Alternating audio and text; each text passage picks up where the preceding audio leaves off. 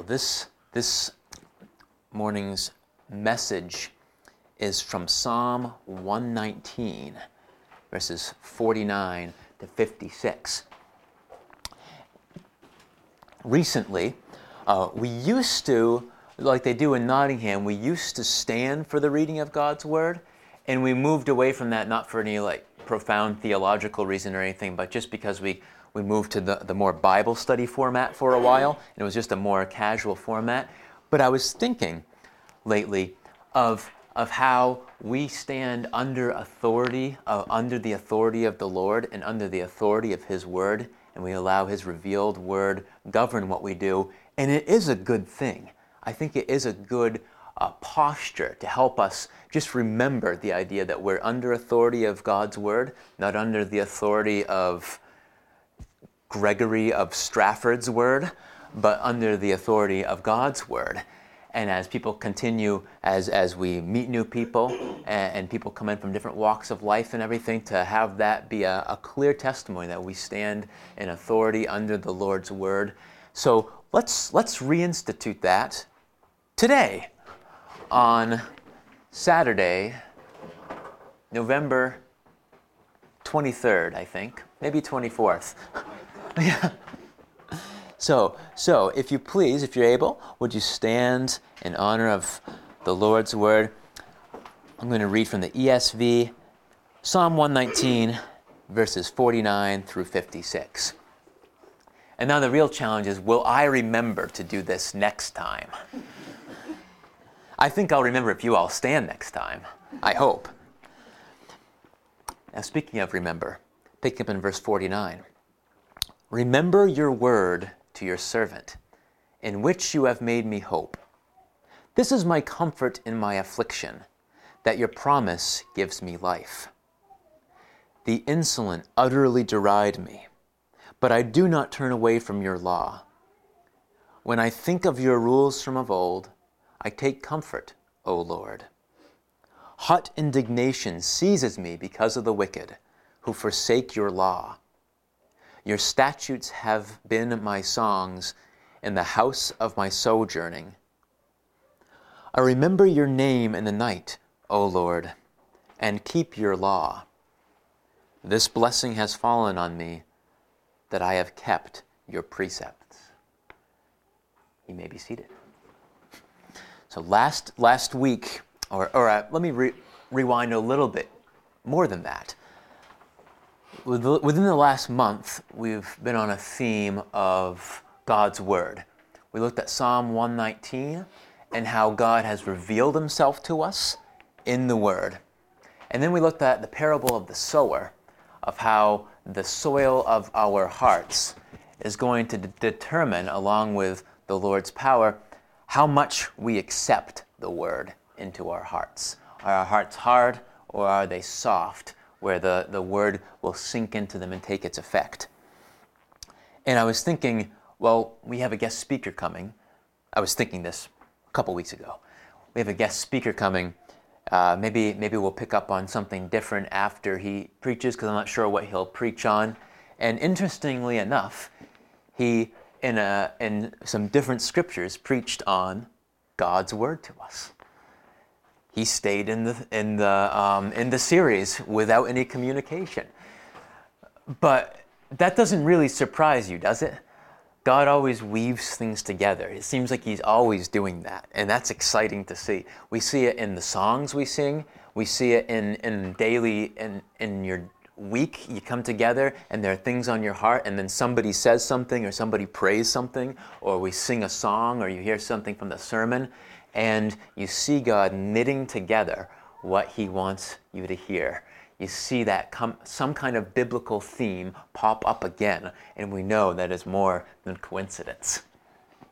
So this is interesting because I, I decided to go with Psalm, after giving some thought and prayer, go with Psalm 119, 49 to 56 before Evangelist Denver Thompson came and you'll, you'll probably hear a little bit of some of the themes of things that he said come up in this. I actually started this before he came and finished it after. Not all the same day, of course. But the Lord knits things together very excellently. So, God's revelation. God has given us, God has revealed himself to us, most specifically in Jesus Christ. And he has also revealed himself to us in a special and specific manner through his word. Let's take a look at Hebrews chapter 1. And when I say chapter 1, I obviously mean chapter 12. chapter 12, verse 1. And we're going to consider this as, as we consider the everlasting nature of God's Word. The, the theme of this morning's message is that God's Word is our unchanging comfort. God's Word is our unchanging comfort. As, as years go by, as generations go by, as different seasons of life go by, God's Word is our unchanging comfort. Hebrews 12, verse 1. I'm sorry, this is not Hebrews 12:1. this, this was Hebrews 1. Hebrews 12 was another one that I like, but it was Hebrews 1. Here we go. This is the second example of that God uses the foolish things of the world to confound the wise, which gives me great faith for becoming a minister. Long ago, at many times and in many ways. God spoke to our fathers by the prophets, but in these last days he has spoken to us by his Son, whom he appointed the heir of all things, through whom he also created the world. Long ago, at many times and in many ways, God spoke to us, spoke, spoke to our fathers, the prophets, but in these last days, he has spoken to us by his Son. When we look at that, we realize that there's a contrast. And the contrast is not that God no longer speaks through prophets. We know that to be true, and, and we know that, that in the days of Jesus, Jesus Christ coming after Jesus ascended, as Ephesians 4 says, God gave gifts to men, and one of the gifts was prophets. But there is a contrast there. In the, in the last days, he spoke to the, the, our fathers, the prophets. In these final days, he's spoken to us through his Son. This points to the fact that there has been a final revelation, a final revelation that we now have as what we call the canon, the completed scripture. There's this narrative that we see woven throughout the whole Bible, this whole idea of God creating us, God loving us, and there being sin, and God sending these prophets, and we see this, this story arc of God sending these prophets to bring the people back to Him, bring Israel back to Him, and the story climaxes with Jesus' death, His resurrection, and now we're awaiting His return. Once Jesus died and rose again, the rest of the New Testament is pointing to that and confirming that and applying that and, and clarifying it as different people, different groups sometimes came in, sometimes with confusion, sometimes with uh, Christians with their own personal sin, as we read a lot in the book of 1 Corinthians. Sometimes people who are false teachers intentionally coming in to put in false ideas. And, and, the, re- and the New Testament confirms who Christ is and that he came and, he, and he's coming again and confirms the gospel message. And this is to say that in these last days, God's spoken to us through his Son. That is to say, we don't need any more books of the Bible other than what we have here. There will, every now and then, probably a lot more than every now and then, there are people who come up with this, this other book, this new book, Oh, God gave me revelation, and He has this new book for all the church. Every time you ever experience a cult, every time you hear about any kind of cult or, or different sect that's a break off from historic Christianity, the Mormons, the Jehovah Witnesses, any of those groups have something in common. It's always either it's one, one of a couple things. Either God has given them this new revelation that this is a good starting point, but what you really need is this new revelation here. Or it's that this has been corrupted, and then in some more modern time, God's spoken to this one guy who has the truth. And that's those are really their agendas. But in these last days, God has spoken through his Son. Last days, and we can have confidence that this is a completed canon, a completed scripture for us. And while God has spoken through his Son in these last days and he's completed this scripture, the glorious thing is he wants to still speak to us.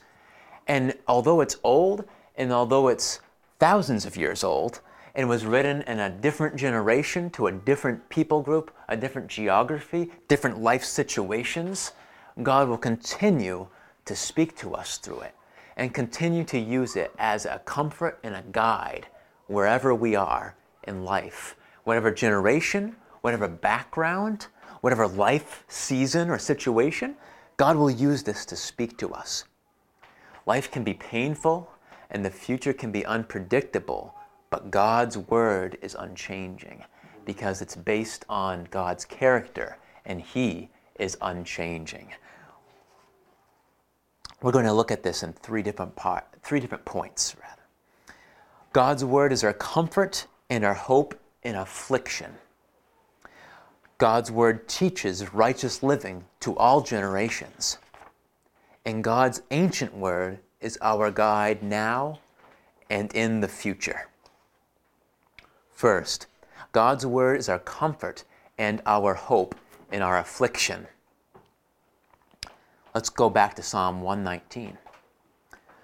Remember your servant in Remember your word to your servant, rather. Remember your word to your servant, in which you have made me hope. This is my comfort in my affliction, that your promise gives me life. When we expe- experience some kind of affliction, when we experience some kind of trial, where do we turn? Can you identify a first place where you turn? We all know where we should turn. But is it the first place? Is God the first one you turn to? Is the Word of God the first place you turn? Or is that maybe somewhere along the line? Some, sometimes for me, it's somewhere along the line. Sometime, sometimes I turn to some other places, get more frustrated than I already was, get more stressed out than I already was, and then realize, okay, I should have gone to the Word of God first, like I already knew.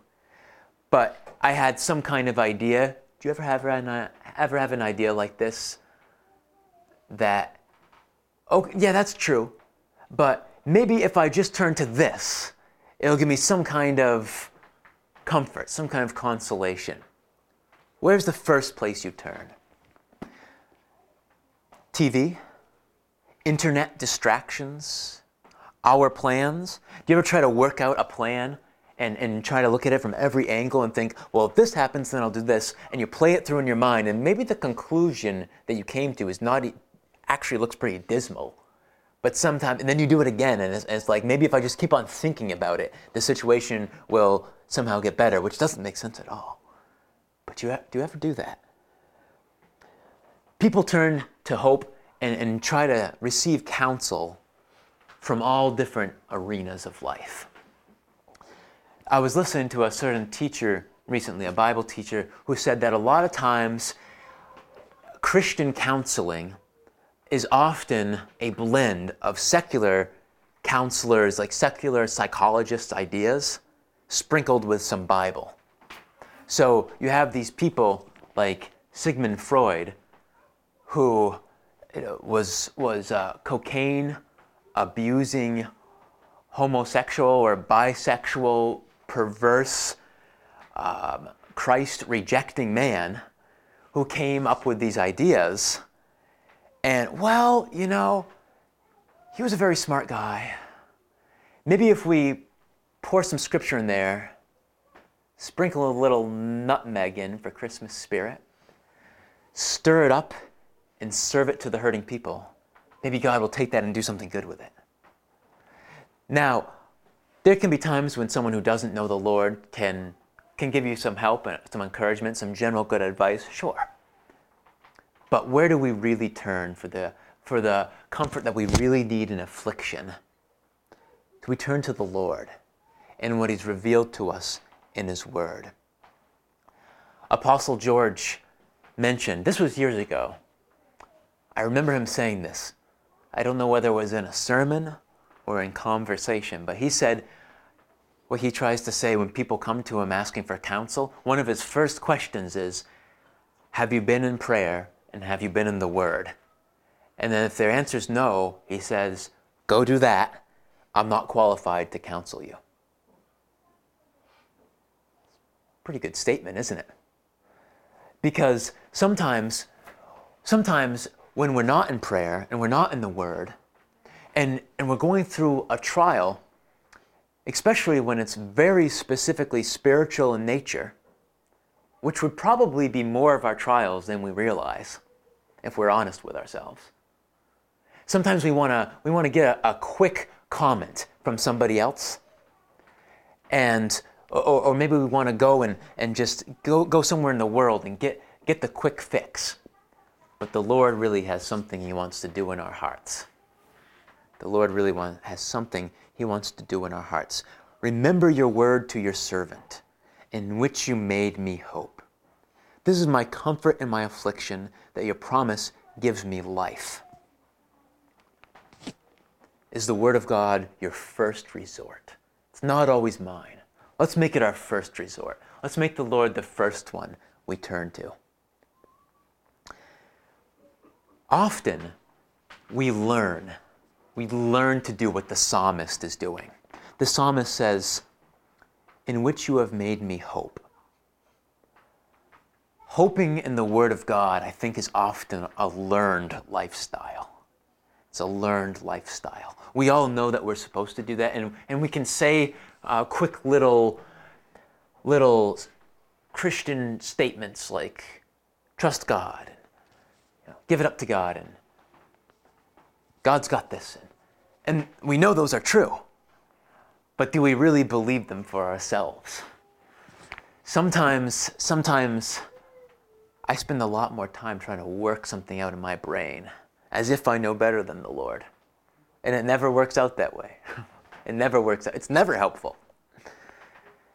We need to learn to let the Word of God, the, His promises to us, be our hope. And often it's only the trials that bring us to that point, most of the time. It would be nice if we would just read it and, and it would have its full effect on us. We wouldn't need any trials. But in reality, the trials are what really makes it stand in our minds and in our hearts. How many of you can think of a scripture, a passage of scripture, or some kind of truth from the Word of God that maybe you knew, maybe you believed it before you underwent a certain trial, but after the Lord brought you through that trial, he, you, you understood that scripture in, in your heart in a deeper, more profound way than you ever did before going through that trial. Ever experienced something like that? God, God has a way of, of helping us to learn that we really, really have to hope in His Word. We really have to hope in His Word. There was one time when, when Lydia got really ill unexpectedly. Uh, that was uh, a harsher state of illness than I was used to. And I remember Psalm 4, meditating on Psalm 46:10, "Be still and know that I am God." And I learned that at a whole new level. I liked the scripture before, but I learned it at a whole new level because I realized I couldn't really do much else. I didn't really have other options. I didn't know the future. Still don't know the future. None of us know the future. We learn scripture at deeper levels when we go through trials. And we don't know what this psalmist was going through. In verse 50, the psalmist writes, This is my comfort in my affliction. We don't exactly know what this affliction was. And maybe that's a good thing. Because sometimes when there's a little bit of vagueness in what somebody was going through in Scripture, then we can't say, well, that was like 3,000 years ago. That's, that's what was like back then. But, but this, is my, this is my job. This is my family situation or, or health or whatever it is.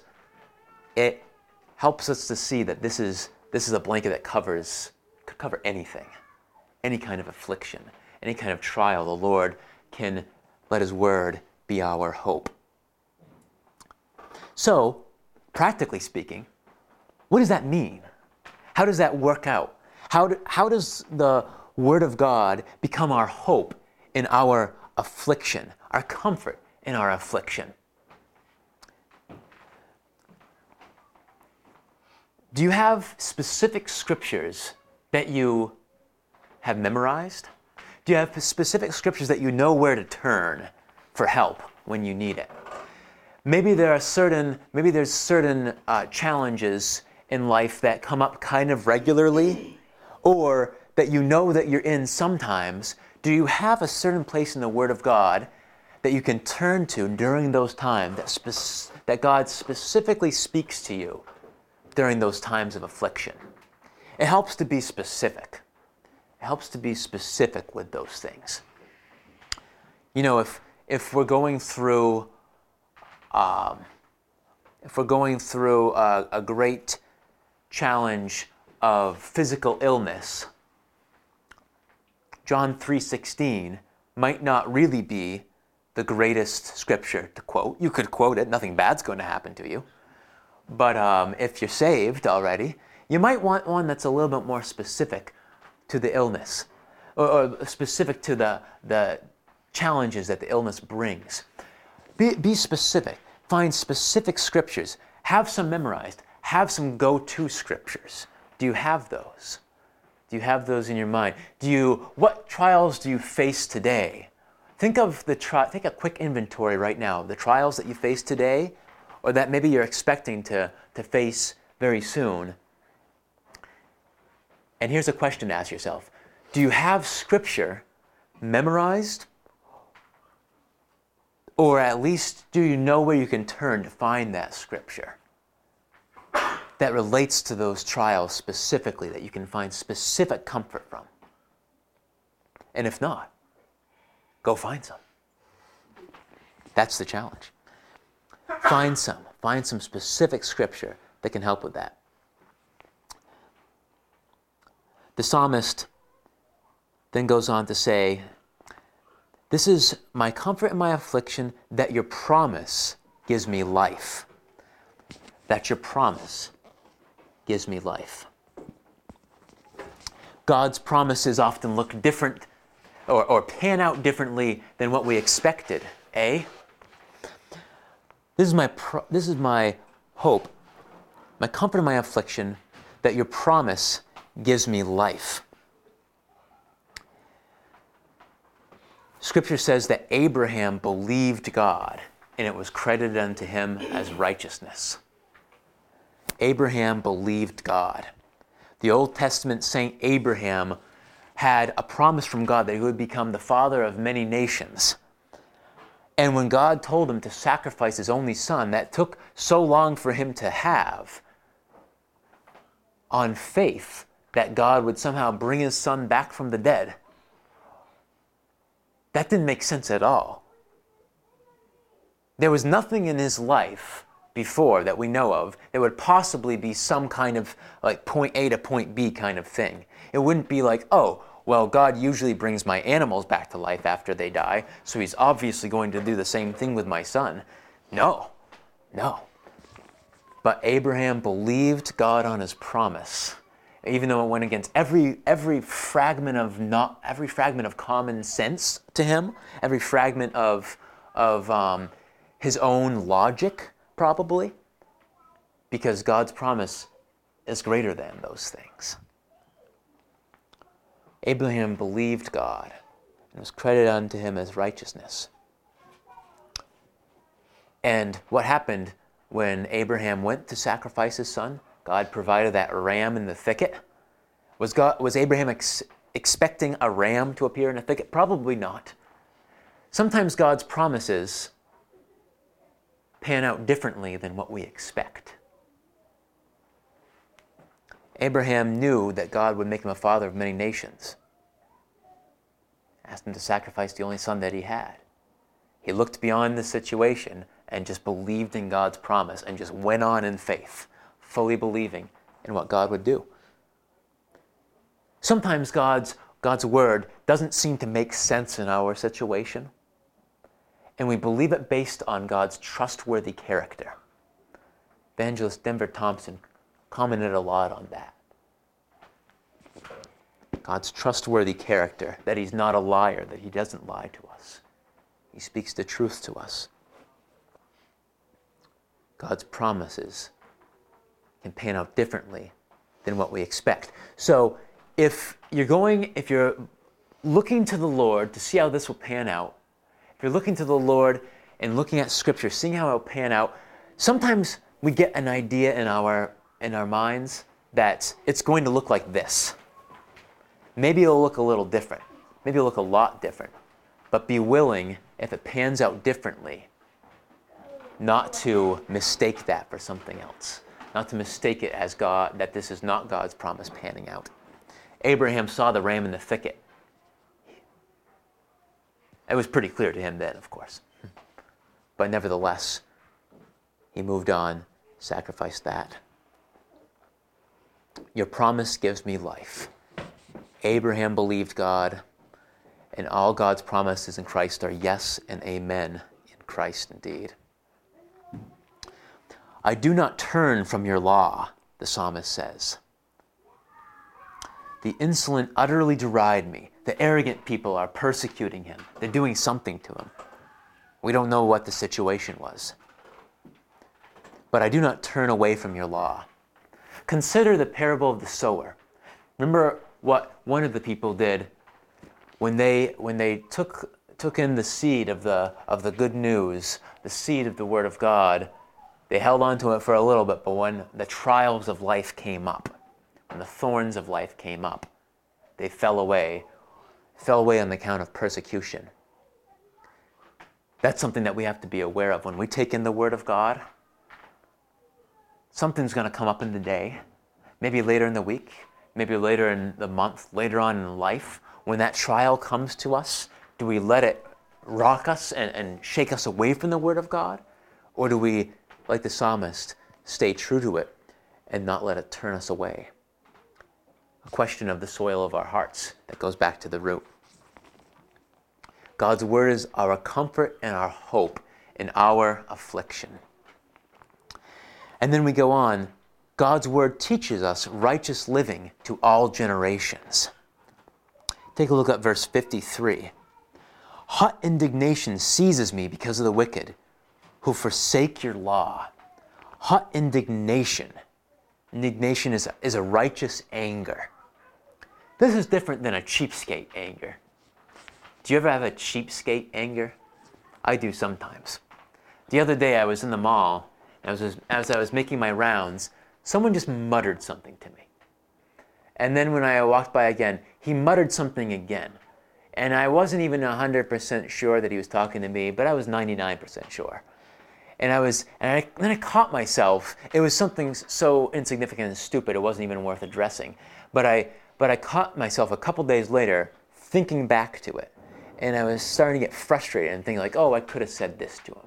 Oh, I could have said that to him and I start playing it through my mind, that's cheapskate anger. Don't do that. That's not what the psalmist is speaking of. Hot indignation seizes me because of the wicked who forsake your law. There is such a thing as righteous anger. And the righteous anger, usually we see that in Scripture. The righteous anger is not something that when, when someone insults us and, and we're embittered because of it, that's not, so, that's not the righteous anger there. The righteous anger we see most, spe- most purely in Jesus. We see everything most purely in Jesus. And in this, we see, we see the righteous indignation when he was consumed with zeal for his father's house. The famous example, we know it when he, when he made a whip and overturned tables and drove out the money ch- changers. He was consumed with righteous indignation because people were trying to rip people off and defraud them as they came in to worship God. They were trying to, they were putting a hindrance to worship of God. Hot indignation seizes me because of the wicked who forsake your law.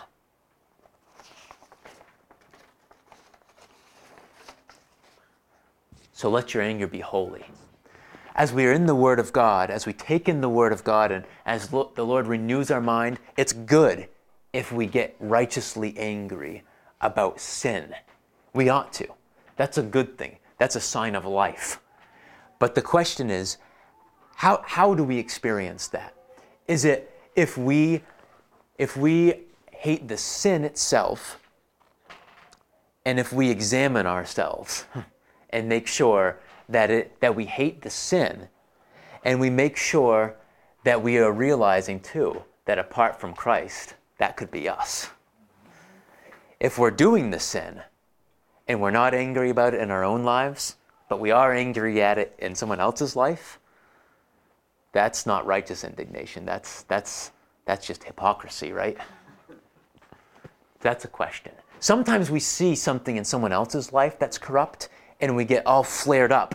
And some of the reason sometimes is because we have the same thing in our lives. And that anger is kind of a, kind of a mask uh, to, to be mad at, oh, mad at them. And the reality is we need to look in the mirror we all need to search our hearts for that when we find the anger flaring up in us. Make sure that's righteous indignation. Ephesians says, In your anger, do not sin. It doesn't say don't be angry, but in your anger, do not sin. Is our anger mixed with sorrow?